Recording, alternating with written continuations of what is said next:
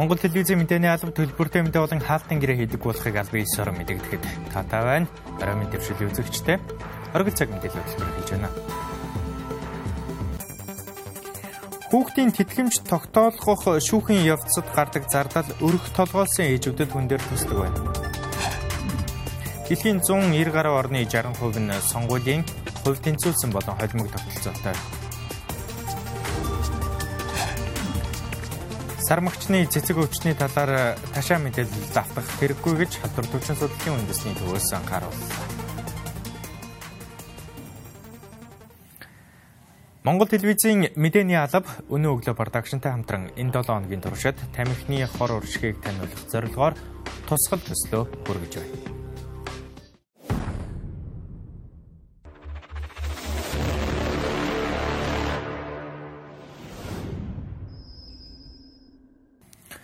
Судалгаагаар Монгол улсын 15-аас 64 насны 4 хүн тутмын нэг нь буюу 27% нь тамхи татдаг гэсэн тоо баримт байна.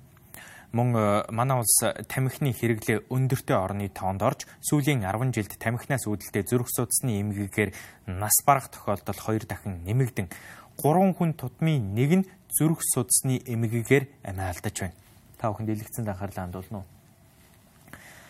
Дэлхийд 1.1 тэрбум хүн тамхи татаж байгаагийн 80 гаруй хувь нь бага дунд орлоготой хөгжиж байгаа орны иргэд эзэлж байгаа юм байна. Тамхи хэрэглэснээс болж жил бүр 7.2 сая гаруй хүн амь насаа алддаг байна.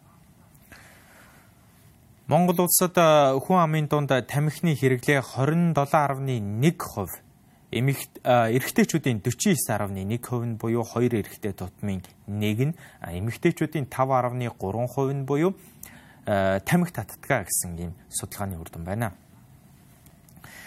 Тамхи үр тогтоох чадварт нөлөөлдөг. Тамхи татдаг эрэгтэй, эмэгтэй хүний дунд өргүйдэлтэй байх магадлал тамхи татдаггүй хүмүүстэй харьцуулахад хоёр дахин өндөр байдаг юм байна. Өдөрт татах тамхины тоо их байх тусам өргүйдлийн эрсдэл тэр хэмжээгээр нэмэгддэг байна. Тамхины найрлагад хорт авдар үүсгэх 4800 төрлийн химийн бодис агуулгаддаг. Өдөрт нэгээс 9 ширхэг тамхи татдаг хүн тамхи татдаггүй хүнээс хорт хавдар тусах магадлалаараа дөрөв дахин их байдаг нь судалгаагаар тогтоогдчихэ. Бид тамхины хайрцагт дээрх тамхи таны эрүүл мэндэд хортой гэсэн сануулга бүхий зургийг хардаг хортой гэдгийг мэддэгч датсаар л байна. Тамхины найрлагт орсон никотин гихч бодис хүнийг донтуулдаг. Тамхиг нэг л удаа татах тэр мөчөөс эхлэн өөрийнхөө эрүүл мэндийг донгоор сольсон гэсэн үг юм аа. Никотин бол тамхины гол бодис. Нэг янжуур тамхинд 0.1-ээс 1.5 мг хэмжээний никотин агуулгадана. 50-аас 60 мг никотин насанд хүрсэн хүнийг хордуулан амь насыг шууд хохироодог байна. А нэг янжуур татхад тэр никотин болохоор 7 секундын дараа хүний тархинд нөлөөлнө. 15-аас 20 минутын дараа бүх эд эрхтэнд нөлөөлдөг гэж үздэг. За 3 дугаарт нь болохоор нүүрс хүчлийн хэд хэсэл гэсэн оюу байгаа. Энэ нь болохоор бүх шатамхай бодисоос гарч идэг өнөргөө, хоргоо тийм утаа байдаг. Энэ нь болохоор цусан дах цус зөөвөрлөдөг үндсэн элементтэй нэгдээд энэ уушгийн цэвэрлэх үйл ажиллагааг дарангуулснаар бүх хэд хэрэгтэнд хүчил төрөгчийн дутагдал үүсдэг. Манай улсын тамхи татамтай хүмүүсийн 49%-ийг эрчүүд 5%-ийг эмэгтэйчүүд эзэлж байна. Хоёр эрэгтэй дутмын нэг нь тамхи татдаг гэсэн үг юм а. Тамхи татдаг хүний дундаж наслалт 52 байна. Мөн захилагын тамхинд агуулгатай хорт бодисууд утаад тамхитай нэгэн адил уушгийг гэмтэх улмаар уушигны архаг бөглөрөлд хүргэдэг гэдгийг эмч хэллээ. Электрон тамхи нь өөрөө дотор маш олон төрлийн хорт бодис агуулдаг. А пропиленгликол, диацетил, формальдгид никотиныг хүртэл одоо агуулж идэг. А энгийн тамхи бол одоо жишээлбэл 13-аас 15 мг орчим нэг никотин агуулдаг бол электрон тамхи бол 0.5-аас 15 мг хүртэл никотиныг агуулж идэг. Тэгээ тухайн хүмүүс бол одоо никотин гүж мотикотин багтаа гэдэг ингийн электрон тамхиг маш их хэмжээгээр ингээд хэрэглээд байдаг. А тэгтээ тухайн үнийг уушгинд бол тэр никотин орчил байна гэсэн гэсэн үг байгаа. Тэгэхээр нөгөө аль хэрглэж байгаа юм арайныг багасгачлаа ч юм өөрчлөлөө гэдээ ямар ч байсан тэрний түүнээс үүсэх хор нөлөөг бол одоо бууруулж байгаа хэрэг биш. Ангийн тэмдэг бол бүтэн одоо нэг анжуурыг татлаа дууслаа гэсэн толгой хүний тол дохиод хүний толгойд орж ирээд за болдог бол электрон тамхи нь тэгвэл ерөөсө зогсохгүй маш их ар араас нь одоо маш илүү удаан хугацаагаар ч ар араас нь илүү их ингэж татдаг хүмүүс. Тамхи татснаар хамгийн эхлээд эмэгтэйчүүдийн арьс хөгшөрдөг. Ягаад арьс хөгшөрдөг вэ гэхээр тамхи нь витамин С-ийн дутагдалд оруулдаг байна. Витамин С-ийн дутагдалд орсноор арьсны коллаген буурч эхэлдэг учраас арьс маш хурдан хөгшөрдөг байна. Тамхинд агуулгадах бодисуудын 43-аас 63 нь хорт хавдар үүсгдэг гэж үздэг байна. Тамхи татдаг 10 хүний 9 нь хорт хавдраар амиа алдаж байна. За уушгины хорт хавдрын 50-аас 60% нь болохоор тамхинаас үүдэлтэй байна. А зөвхөн уушигч биш бусад эргэтний амар залгуурын улаан хоолой, ходоод гэсэн бүх хорт хавдрын ерөн 20-оос 30% нь бол бүгд тамхинаас үүдэлтэй гэж үзнэ. За тэгээд одоо бүх хүмүүс энэ хорт байдлыг ойлгоод идэг боловч татаад идэг болох хэрэгтэй гэдгийг хэлж байгаа. А дан тамхиталтанд бол ерөөсөө гэрт байгаа хөгшин хүн эмэгтэйчүүд хүүхдүүд байн гуртж идэг. Энэ бол тамхи татсан хүнээс бас 2-оос бараг 3 дахин илүү хор уналтаа. Бидний ирээд улсын өсвөр насны хүүхдүүдийн 80% нь 13-аас 17 наснд тамхи татаж үтсэн байдаг байна. Үүний 50% нь тамхинд орсон байдаг нь харамсалтай. Иймд тамхинаас гарснараа зүрх судасны өвчнөөс урьдчилан сэргийлэх төдийгүй эмчилгээ болдог байна. Тамхинаас гараад 1 жил болоход зүрх судасны өвчнөөр өвдөх эрсдэл 50% буурч 3-аас 5 жилийн дараа тухайн хүний бие тамхи татахгүй хүнийхтэй адил эрүүлждэг гэдгийг эмчиллээ. Сэдвийн хүрээнд хавдар судлалын үндэсний төвийн цээжний хөндийн мэс заслын тасгийн эрхлэгч ган зөргөл бид студидтэй урьсан юм а. Арим төвшүүлээ. Арим За манай сурвалжлага дээр бол энэ утаат тамхи одоо уламжлалт гэдэг юм уу? Одоо тамхи, янжуур тамхи тэгээд энэ орчин үед одоо нийтэд дэлгэрээд байгаа энэ цахилгаан тамхи хоёрын аль аль нь л одоо химийн хорт үдсийг агуулдаг хаа гэж. Тэгэхээр энэ хоёр тамхиг одоо юу гэдгийг аль аль нэг нь татснаар хэрэгэлснээр хүний цээжний хүндид одоо хаана нэхлээд одоо удаан ордгийн ямар ямар эрхтнүүдэд нөлөөлдгийн Тэгээд улмаар яг ямар өвчл үүсэх хэрэгсдэлтэй байд юм бэ? За. За тамхи гэдэг зүйл шатаад өндөр температураар шатснаар тэндээс ялгарч байгаа утаан дотор нийт 7000 орчим хортой өвчин үүсгдэг бодисууд үүсээд тэгээ мэдээж хүний амьслын замаар ороод амьслын дээд замыг дамжаад замдаа салстуудыг гинтээгээд ууш руу нэвтрээд уушны эдийг бас гинтээ. Тэгэнгүүтээ уушгинд ч одоо захын агаар солилцоо явж байгаа шүү дээ агаар солилцоо өгдөнгуудаа тусан шимэгдээ цаашаага бүх хэрэгтэнгүүдийг тусны эргэлтээр ордог дамжиж байгаа. Тэгэхээр тэр хорт бодисууд нь энэ бүх дамжлагыг дамжаад тусны эргэлтэнд ороод тэгээд хүний эргэлтэнд бүх үед нөлөөлнө л гэсэн үг. Тэрэн дотор нөгөө дасал үүсгдэг өвч үүсгдэг никотин гэдэг бодис нь бас хамт яваал орчиж байгаа гэсэн үг. Дээрээс нь бас хоол боловсруулах дээд замаар энэ юм заавал дамжиж тэр нь одоо залгуур хоолой, улаан хоолой, ходоод тэргээр бас энэ утаан дамжиж байгаа замдаа эсүүд улаан салстын эсүүдийг гэмтэж яана л гэсэн үг. Өмнө нэг ярилцлага хийж байгаа тамхи эхлээд хүмүүс уушиг гэж их бодоод байдаг. Эхлээд шууд ходоодонд нь орж ходоод эхлээд гинтээдэг гэд хэлжсэн. Ерөөсөө амьслын дээд зам, хоол босвол дээд зам чи ерөөсөө дээрээс нэг л замаар эхэлж байгаа шүү. Доошо хоёр садаад явж байгаа болохоос. Тэгэхээр тэр утаа зөвхөн уушгинороо нөгөөт нь орохгүй гэж байхгүй. Хоол босвол зам руу ч орно амьсгалын гарна. Тэгэхээр аль аль гэмтэж гэсэн үг. Шин зүйл гэдэг утгаар нь магадгүй энэ э, цахилгаан тамхи дээр э, одоо хорт бодисуудын тухай өгөх мэдээлэл танд бий юу? А байгаа байгаа.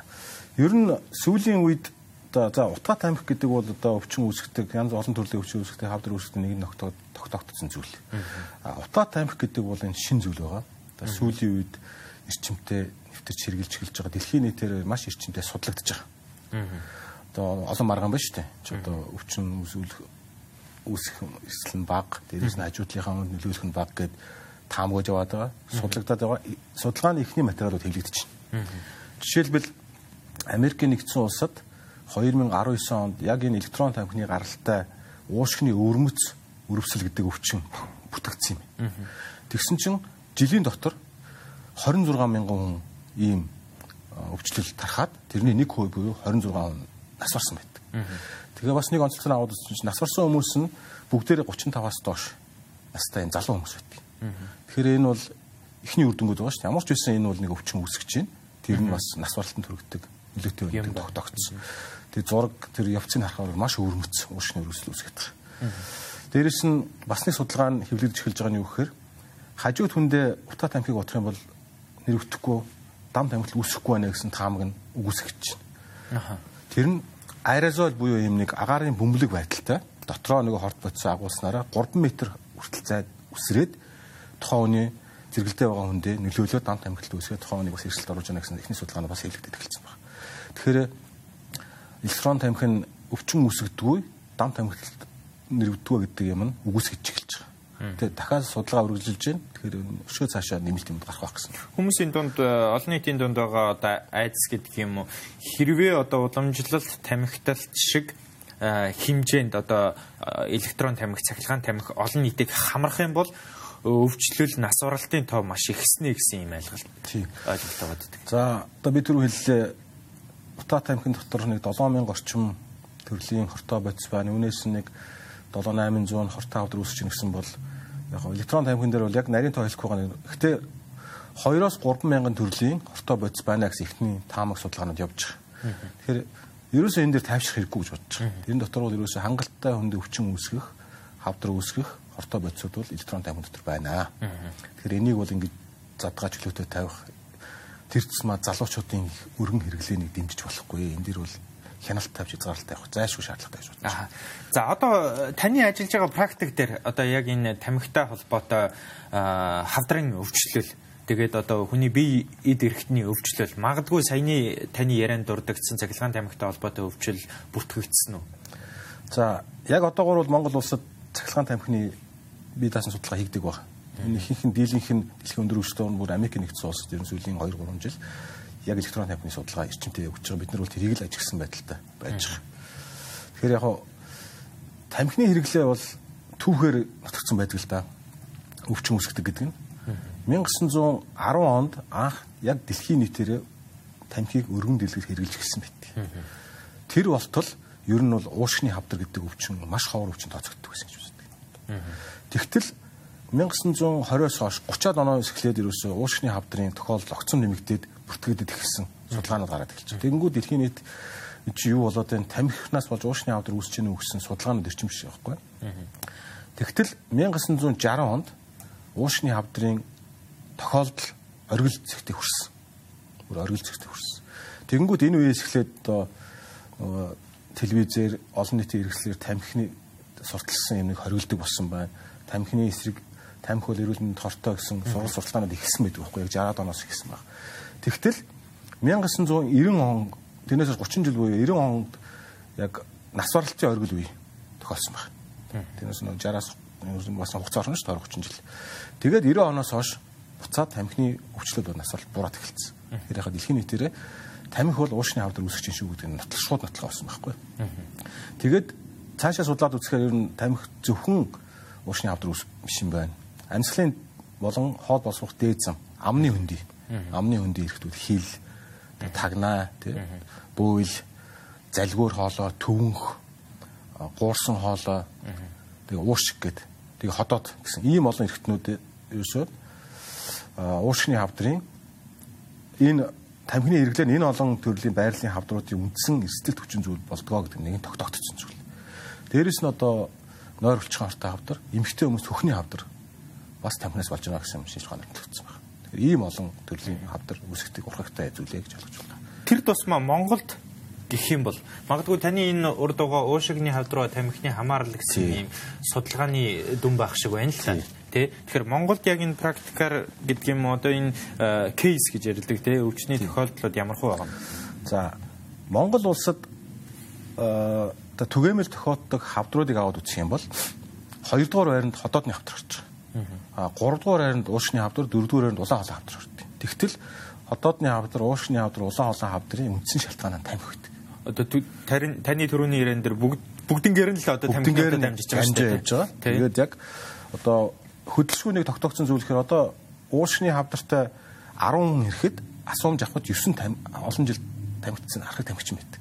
Тэгэхээр ерөөсөө 90% нь тамхин шалтгаантай. За тоогоор ингээд бод тоогоор аваад үзэх юм бол Монгол улсад нэг жилд нэг 500 орчим хүн уушны авдар өвдөж шинэ тохиол. Тэрнээс 400 хүн нь тухайн жилдээ нас бардаг. Маш харамсалтай. Тэгээ 90% нь тэр нь юутай холбоотой гэхээр дандаа нөгөө хожуу шатнд онцлогддог. За өөр өөр хүндэр хүндэрсэн шатнд онцлогддог. Ходоодны хавдар бүр одоо тэрнээс илүү тохиолдож байгаа. Бас л манайх чинь өвчлөөрөө дэлхийд дөрөвт ордог. Нас баралтаар бас л нэгт ордог. Тэгээ бас үндсэн шалтгаан нь тамхины шалтгаан. Улаан хоолой 400 гэсэн.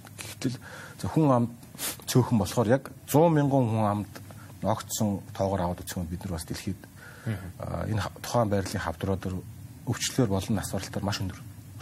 Тэгэхээр тамхины шалтгаантай өвчин гэдэг юм шүү. Дээрээс нэмээд зүрх судасны өвчин. Тийм зүрх зүрх судасны өвчин, хоол боловсруулалт замын өвчлөл, захын судасны нарийслын өвчлүүд тэгээд дамны хөндийн бусад төрлийн өвчлүүд гэд маш олон өвчин үүсгдэг урхагт. Ходоодны шархлаа үүсгдэг гэсэн нэг шалтгаан болж байдаг.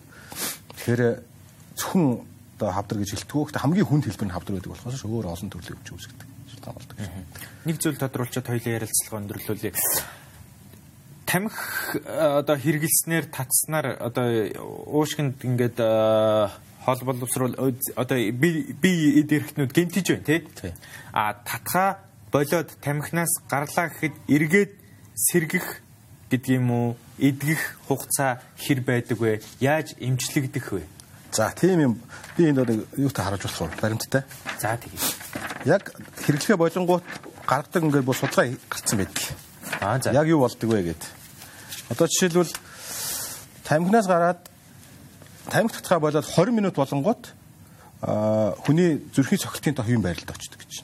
Аа 20 минут. 8 цагийн дараа никотины хэмжээ нь буураа хөвчдөг. Ингээд чат чатаар явж ирсэн аа 15 жилийн дараа зүрхний шигдээсээр өвдөх магадлал нь яг хэвийн хүнийхтэй адилхан болдог юм шиг. Ингээд шатлсан ингээд яаж харуулж болох вэ? Би харуулж тий. Ерөөсө цагаар өдрөөр сараар жилээр ингээд байгаа. Бүх зовирууд нь багасаад багасаад ингээд багасаар байгаа. Ерөөсө 15 жилийн дараа бол яг хэвийн байдалд ямар ч тамхины нөлөөг болох магадлалтай хүрэх боломжтой гэсэн юм гэж байгаа байхгүй.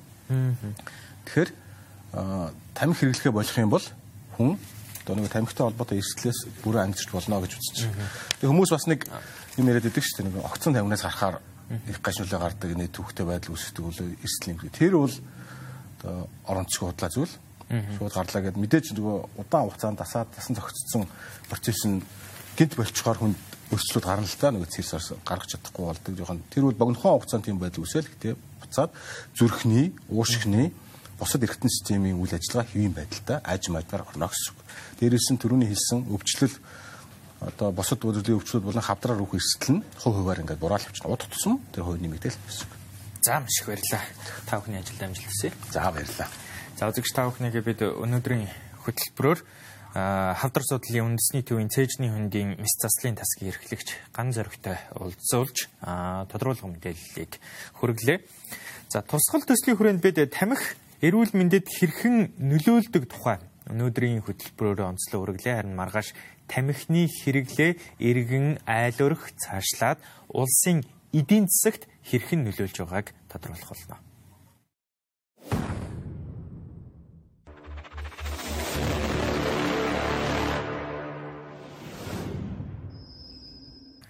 Манай улсад гэрлэлт түүнтэй харьцах цуцлалтын тоо жил ирэх тусам нэмэгдэх болсон байна. Монгол улсын хэмжээнд өдөрт 40 хос гэрлэлтэд бүртгүүлдэг бол 10 гэр бүл гэрлэлтэд цуцлуулж байна. Үүнийг дагаад гэр бүл цуцлалтын дараах хүүхдийн мөнгөн тэтгэмж олгох асуудлыг шүүх шийдвэрлэдэг. Тэтгэмж олгох асуудлыг шүүхээр шийдвэрлүүлэхэд ээжүүдэд маш олон асуудал тулгардгийн нэг нь тэмдэгтийн хураамж буюу 80 мянган төгрөгийн төлбөр гэж зарим ээжүүд уг хураамжийг төлөх чадваргүйгээс гадна мэдээлэл дутмаг байдаг юм байна. Нийслэл Улаанбаатар хотын хэмжээнд зөвхөн 2021 онд хүүхдийн тэтгэмж тогтоох шүүхийн шийдвэр гүйцэтгэх ажиллагаа явагдсан 4869 тохиолдол байна. Үүнээс хүүхдийн тэтгэмж тогтоолгож төлөх ёстойч өөрөөс шалтгааллах буюу архиталт ажил эрхлэлтийн байдлаас шалтгаалсан тэтгэмж төлөх чадваргүй иргэд 14%-ийг эзэлж байна. Харин 12% нь оршин сууга хаяг нь тодорхойгүй улмаас хүүхдийн тэтгэмж тогтоолгох боломжгүй гэжээ. Тэгвэл 21% нь эрен сурвалжлагдаж байгаа иргэд байна. Мөн тэг 14% нь хөгжлийн бэрхшээлийн улмаас хүүхдийн тэтгэмжээ тогтоолгоогүй байна. Гэрлэл цуцлалтын дараа хүүхдийн тэтгэмж тогтоолгох шүүхийн шийдвэрийн явцад бичиг баримт бүрдүүлэх, тэмдэгтийн хураамж төлөх зэрэг бэрхшээлтэй асуудлууд их тулгардаг байна. Шүүхэн шийдвэргүй устгах хуулиар хууль болон шийдвэргүйс ажиллагааны зарлалыг тодорхойлох зарцуулах журам гэдгээр бол шийдвэргүйс ажиллагааны зардлыг тодорхойлж явдаг. Тэ. Энэ иргэний шийдвэр гүйцэтгэх ажиллагааг хүүхдийн тэтгэлэг гаргуулах шийдвэр гүйцэтгэх ажиллагаан дээр бол зардлыг төрөөс гаргуулахар зохицуулан хуульчилж өгсөн боловч одоогор бол тухайн тэтгэлгийн зардлын бол зардлыг зохицуулах арга хэмжээ нь бас нэг ягтны ажилтан зохицуул байх байгаа. Тэ. Тэр хүүхдийн тэтгэлгийг хүүхд хүүхдийн тэтгэл гаргуулах шийдвэр гүйцэтгэх ажиллагаанд ер нь иргэний шийдвэр гүйцэтгэх ажиллагааны зарлыг тодорхойлох зарцуулах журмын дагуу зарлаа гэж явдаг. Тэгээд энэ зардал гэдэгтээ нөгөө зүгээр энэ зардлыг тэтгэлэг авахч нь урьдчилан байрлуулаад байршуулад а тухайн зардлаар нь шийдвэр гүйцэтгэх ажиллагаа явуулаад төлбөр төлөгчөөс нь зардлын бүхэн гаргуулад буцаагаад тэтгэлэг авахч олгуулах тийм ийм зардлын журамтай. Уг төлбөрийн хураамжийг улсаас зохицуулах ёстой боловч одоогоор уг тогтоол хэрэгжихгүй байна. Мөн нийт тэтгэмж авах хүсэлтэй ээжүүдийн 80% нь тэтгэмж авч чадахгүй байгаа юм а. Гэхдээ энэ асуудлыг шийдвэрлэх хуулийн зохицуулт байгаа ч тэр бүр иргэд мэдээлэлгүй байна. Салсны дараа бол тэтгэмж олгож байгаа тийм нэг хүүхдээ одоо 140 мянган орчим төгрөгөл гэж байгаа шүү дээ. Гэтэл одоо шүүхийн шийдвэр гүйцэтгэх ерөнхий газраас гарсан тооноос харах юм бол ер нь баг одоо 80 орчим хувийн тэтгэмж хүүхдийн тэтгэмж авч чадахгүй л байгаа. Хичнээн бага мөнгө оловч энийг бас авч чадахгүй байж шүү дээ тийм. Одоо тэгэхээр л нөгөө нэгцэн орчноо илүү сайжруулъя. Гэрүүлийн хуулийн дээр нөгөө энэ эцэг эхийн үүрэг хариуцлага талаас нь тийм эцэг эхийн үүрэг хариуцлагыг одоо нэмэгдүүлэх хариуцлага тооцдог байх тийм Манай улсын хэмжээнд 2021 оны байдлаар 920 мянга 165 өрх байгаагаас гэрлэлтэд бүртгүүлсэн 16 мянга 118 хос байгаа бол гэр бүл цуцлсан 3391 хос байна. Харин өрх толгоосон 69 мянга 132 ээж 2021 онд бүртгэгдсэн байна. Энэ нэрчээрээ гэр бүл салалтын тохиолдолд ихэлсээр эвэл шүүхээр хүүхдийн тэтгэмж тогтоолгох иргэдийн тоо ихсэх юм хүүхдийн дитэмж тогтоолгож байгаа ээжүүдийн хувьд шүүхийн шатанд орчход тулгардаг асуудлууд мөн тэмдэгтийн хураамж болох 80 мянган төгрөгийн асуудлыг шийдвэрлэх шаардлагатай гэдгийг хэлж байсан юм. Улс төрийн намууд төлөвшөж чадахгүй байгаа нь сонгуулийн тогтолцоо алдагдсантай холбоотой гэж э, судлаачид үзэж байна. Сүүлийн 30 жилийн хугацаанд 30 гаруй улс төрийн нам бий болжээ. Хэдийгээр тоо олширсан ч чанар төлөвшил хангалтгүй хэвээр буюу нийтийг нэгтгэн төлөөлдөг гэхээсээ илүү хаалттай хэлбэрт байсаар ирснийг харуулж байна гэж судлаачид үзэж байгаа юм. Монгол улсад ардчлалын гол институт болох улс төрийн намд итгэх иргэдийн итгэл буурч элдвийн амлалт олонний сэтгэл хөдлөлт тулгуурладаг популистууд татагдах хандлага нэмэгдсэн байна. Энэ нь ардчлалын бэхжилтэнд сөргөөр нөлөөлөх аюул дагуулаа зогсохгүй сонгуулийн тогтолцоогоо доктортой хадгалж чадахгүй байдалд хүргэсэн байна. Тэр үнэхээр одоо улс төрийн намууд төлөвшөх хэрэгтэй байна л да. Төлөвшөх хангалттай хугацаа байлаа. Тэгж харамсалтай чадсангүй. Тэгэхээр магадгүй энэ мажоритар тогтолцооны нэг том сул тал бол энэ улс төрийн намын төлөвшил байж магадгүй. Ер нь бол профессионал тогтолцооч нь өөрсдөө өөрөө улс төрийн намуудын төлөвшлийг одоо дээшлүүлэхэд сайжруулахад их чухал үүрэг гүйцэтгэдэг. Яг гэвэл парламентод олон жижиг том гэлтгүй олон намууд орж ирж хоорондоо санаа бодлоо уралдуулж тэргээрээ дамжиж өсчхөгжиж байдаг ийм л одоо систем штэ. Тэгэхээр манайх бол бий болгосон тогтолцоогоо тууштай удаан хугацаагаар хэрглэж үзээд тэгээд ядахтаа нэг 3 сонгуулийн үе өнгөрөөж байж иж алдаа дутагдал байх юм бол зас залруулдаг юм руу орохгүй бол сонгуулаа сонгуулийн хооронд тогтолцоогоо өөрчлөөд байх юм бол ямар ч төлөвшил явагдахгүй л дээ. Гадаадын мэрэгчлэтнүүд сонгуулийн тогтолцоог оройрхон өөрчлөх нь тийм ч сайн зүйл биш гэж зөвлөж байна. Манай улс мажоритар тогтолцоогоор 20-од жил сонгуулаа явуулж ирсэн. Дэлхийн улс орнууд сонгуулийн тогтолцооны мажоритар буюу олон хоорн тооцох эсвэл мажоритар пропорционал хослолсон гэсэн үндсэн гурван аргаар ашигладаг байна. Судалгаагаар дэлхийн 193 орны 60% нь хувь тэнцвүүлсэн болон холимог тогтолцоогоор сонгуулаа явуулдаг байна etabliertesten Demokratien der Welt, Großbritannien. За тэгэхээр тогтсон төлөвсөн арчилтай дэлхийн улсуудад бол одоо парламентын гишүүдийн тоог удаан хугацаанд өөрчлөгөө явж ирсэн Англи, Америк гэдэг юм уу тий. Тэгээд энэ одоо улсууд бол Монгол улстай харьцуулахад мэдээж маш том гүрнүүд. Тэгвэл бол ер нь тэд нар ингээд удаан хугацаанд өөрчлөгөө явж ирсэн гэдэг дээр ч үндэслээд ер нь бол энэ парламентын гишүүдийн тоог нэмэх асуудлыг бол маш болгоомжтой авч үзэх шаардлага. Германы одоо нөхцөл байдлын талаар бас нэг асуудлыг хэлье гэж бодож байна. А ер нь бол Германд одоо сонгуулийн тогтолцооноос шалтгаалаад сонгуулийн дараа сонгуулийн үр дүнгээр одоо парламентын гишүүдийн тоон нэмэгдэж хасагддаг ийм зохицуулттай. А тэгээд энэ дээр бол тухайн үед бол энэ шударга ясны асуудал дээр үндэслэж энэ одоо парламент Бундестагийн гишүүдийн тоог нэмдэг багасгадаг асуудал байсан бол нөгөө талд нь бас тэр парламентын хүлээн зөвшөөрөгдөх байдлын асуудал зэрэг бол гарч ирсэн. Тэгээд энэ дээр бол бас өөрчлөлтийн тухай яригдж байгаа. Тэгэхээр бол бас яг хүсэх зүйл гэж бас хэлж чадахгүй. Das in einer Demokratie die Legitimation eines gewählten Parlaments abnimmt. Сонгуулийн ямар тогтолцоотой байх асуудлыг шийдвэрлэх бүрүү эрх нь зөвхөн улсын хурлд байдаг. Сонгуулийн тогтолцооны давуу сул талыг тодорхойлох хамгийн нийтлэг арга нь сонгогчдын өгсөн санал нь нам нэр дэвшигчийн хууль тогтоох байгууллагад авсан суудлын тоонд хэр нийцэж байгааг авч үзэх юм а. Улс төрийн эрх мэдлийн тэнцвэрийг хангаж байж сонгогчдын итгэл үнэмшил цаашлаад хүчтэй сөрөг хүчин гарах боломж нээгддэг гэдгийг албаныхан хэлж байна сонгуулийн тогтолцоо бол улс төрийн намын төлөвшлийн асуудлыг угаасаа хүнддэг.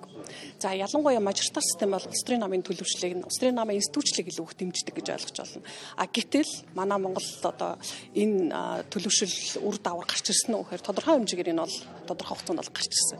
Гэхдээ өнөөдрийн ингээд цаг хугацаа явах тусмаа эргэн харахад бас энэ дүгнэлт бас өөрчлөгдөж байна Өөрөөр хэлбэл өнөөдөр хүчтэй сөрөг хүчин өнөөдөр парламент байна уу гэдэг асуудал хүндэгдэх нь магадгүй систем болгон улс оронд тодорхой хэмжээний ижил үр дүн бас авчрахгүй байгаа гэх жишээ болоо гэж бодож байна тийм ээ. Зарим улс төрч судлаачид сонгуулийн холимог тогтолцоо Монголд илүү тохиромжтой гэж үзэж байгаа юм. Холимог тогтолцоо нь улс төрийн нам бие даагчдын оролцоо төлөөллийг тодорхой хэмжээнд хувь тэмцүүлэн барьж өгдөг давуу талтай гэж үздэг байна. Африк ТВ-с гаралтай сармагчны цэцэг өвчний тархалтыг хяналтад авах боломжтой гэж Дэлхийн эрүүл мэндийн байгууллагаас даваа гарагт мэдээлжээ. Биеэр тууралт гарах, халуух шинж тэмдэг илэрдэг энэ өвчний 100 гаруй тохиолдол Европ, Америк, Австральд батлагдаад байгаа юм байна. Африк твийн баруун болон төв бүсээс угшралтай сармагчны цэцэг өвчний вирус хүнээс хүнд халдварсан тохиолдол ховорт тооцогддог байна. Энэ сарын ихээр Их Британд анх сармагчны цэцэг өвчний вирус илэрсэн бөгөөд одоогоор Европын орнууд, Америкийн нэгдсэн улс, Канада, Австралид нийт 100 орчим тохиолдол батлагдаад байна.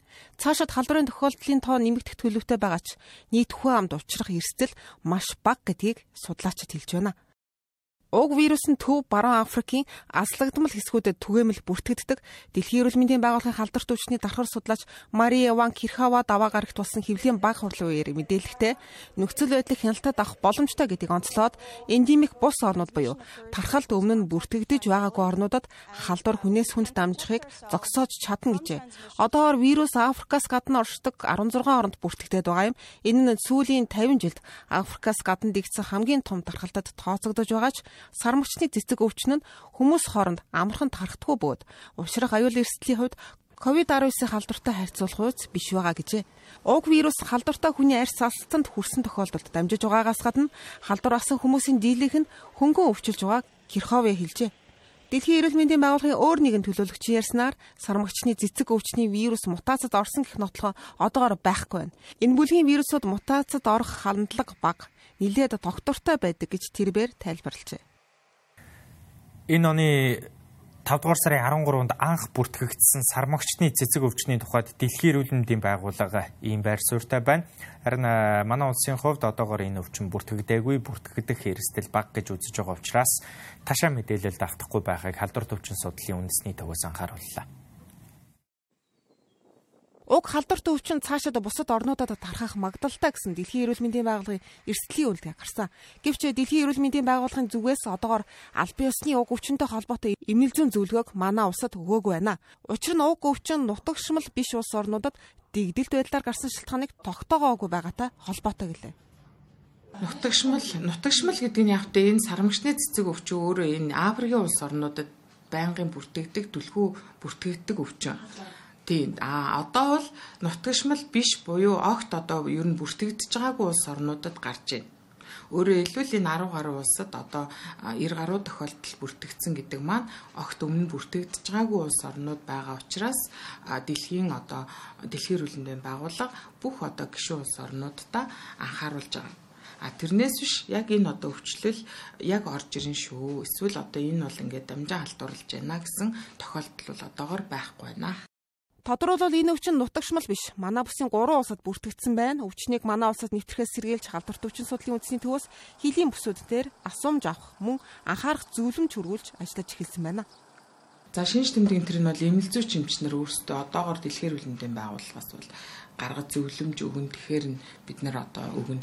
А зүгээр ерөнхий одоо товчхон шинж тэмдгүүдийг бол вебсайтууд болон пэйж хуудасуудаар тавьсан байна. Өвчний шинж тэмдэг идэт болон цэврүүц тууралцтай байдаг гэдгээс өөр аль биесний баталгаажсан мэдээллийг Дэлхийн эрүүл мэндийн байгууллагаас өгөөг байгаа. Тиймээс Дэлхийн эрүүл мэндийн байгууллагаас халдвар бүртгэгдсэн улс орнуудад зорчих худалдаа хийх, хөдөлгөөнд ямар нэгэн хязгаарлалт хийх шаардлагагүй гэж үзэж байгаа юм. Монгол телевиз та бүхэнд оргил цаг хөтөлбөрөөр хүргэлээ. Улс төрийн намын эвслээс ангид хаалтын гэрээгүй аж ахуйн нэгж байгууллагын захиалгагүй төлбөргүй мэдэм тэлгүүл авч үзсэн танд баярлалаа. Оройг сайхан өнгөрүүлээрэй.